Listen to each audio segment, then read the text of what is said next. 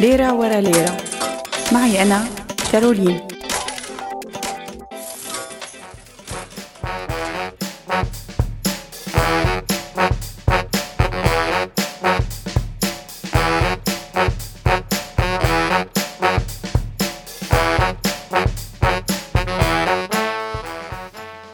مرحبا معي أنا كارولين بهاي الفقرة الجديدة من ليرة ورا ليرة. يلي فيها رح أحكي عن تأثير الفكر النسوي على الاقتصاد.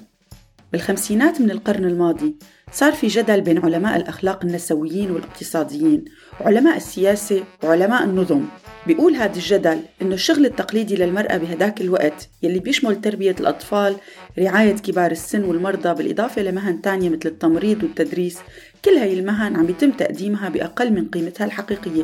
استمر هذا الجدل لحتى سنة 1969 لما كتبت بيتسي وورير كتاب أو دليل العمل المنزلي. House Workers Handbook واللي بيقدم مجموعة من الحجج اللي بتقول إنه العمل المنزلي اللي بتقوم فيه المرأة هو الزاوية الأساس لكل المعاملات الاقتصادية بالعالم على الرغم من إنه النساء ما بيتلقوا رواتب على هاي الأعمال وبالتالي ما بيتم إدراجها بالناتج الإجمالي المحلي. وحسب وورير فالاقتصاد اليوم بيفتقر لأي أساس مرتبط بالواقع لأنه بيترك أساس الإنتاج اللي عم بيكون مع المرأة خارج الحياة الاقتصادية. وعلى رأس هاي المهام هو إنجاب الأطفال واللي هو عمليا جلب قوى عاملة جديدة للسوق. ومو بس هيك والاهتمام بهي القوى العاملة لحتى تقدر تفوت على السوق بالإضافة لإنتاج السلعة الأولى يلي بتنعطى بمجانية ويلي هي الحليب بالإضافة لكل المهام المنزلية اللي كانت بهديك الفترة المرأة بتعملها لحالها.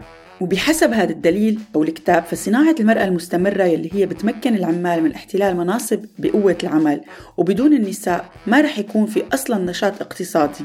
اليوم هاي المعلومات صارت من المديهيات بس بهداك الوقت كان الكتاب ثورة بعالم الاقتصاد رغم البديهيات يلي بيحكي فيها. طبعا صارت بعض هاي الأفكار تلاقي نقد بيومنا الحالي لأنه في كتير من النساء اليوم بوقفوا ضد صورة المرأة يلي بتركز مهمتها بإنجاب الأطفال.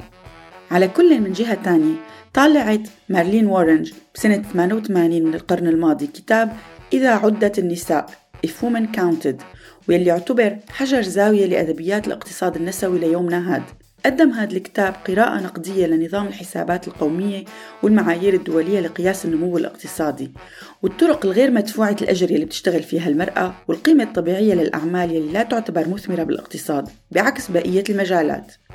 مع التسعينات والتطور الكبير اللي صار وكفاح النسويات صار عالم الاقتصاد النسوي علم معترف فيه بالاقتصاد وطلعت كتير من الدراسات عن هذا الموضوع.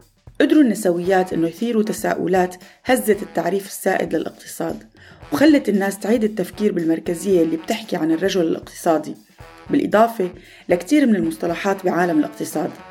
عدد كبير من المقالات يلي انكتبت بهذا الموضوع لسنين انجمعت بمجلد بسنة 1993 حمل عنوان أبعد من الإنسان الاقتصادي النظرية النسوية والاقتصاد Beyond Economic Man Feminist Theory and Economics.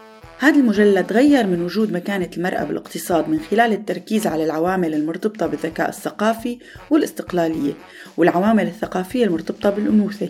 ومن الأشياء يلي صارت كمان بهذا المجال كان المؤتمر يلي انعقد بأمستردام سنة 1993 مشان تطوير نظريات السلوك البشري يلي بتشمل التوازن بين الفردية والعلاقة الاستقلالية والاعتماد والعقل والعاطفة. للأسف كثير من النسويات اليوم ما بيعرفوا الجهد الفكري والجهد البحثي اللي عملوه سابقاتنا بهذا المجال لحتى نقدر نتحرر من الذكورية بالعقل الاقتصادي. وطبعا لسه الطريق طويل قدامنا. كنت معكم أنا كارولين بهاي الفقرة من ليرة ورا ليرة. سلام.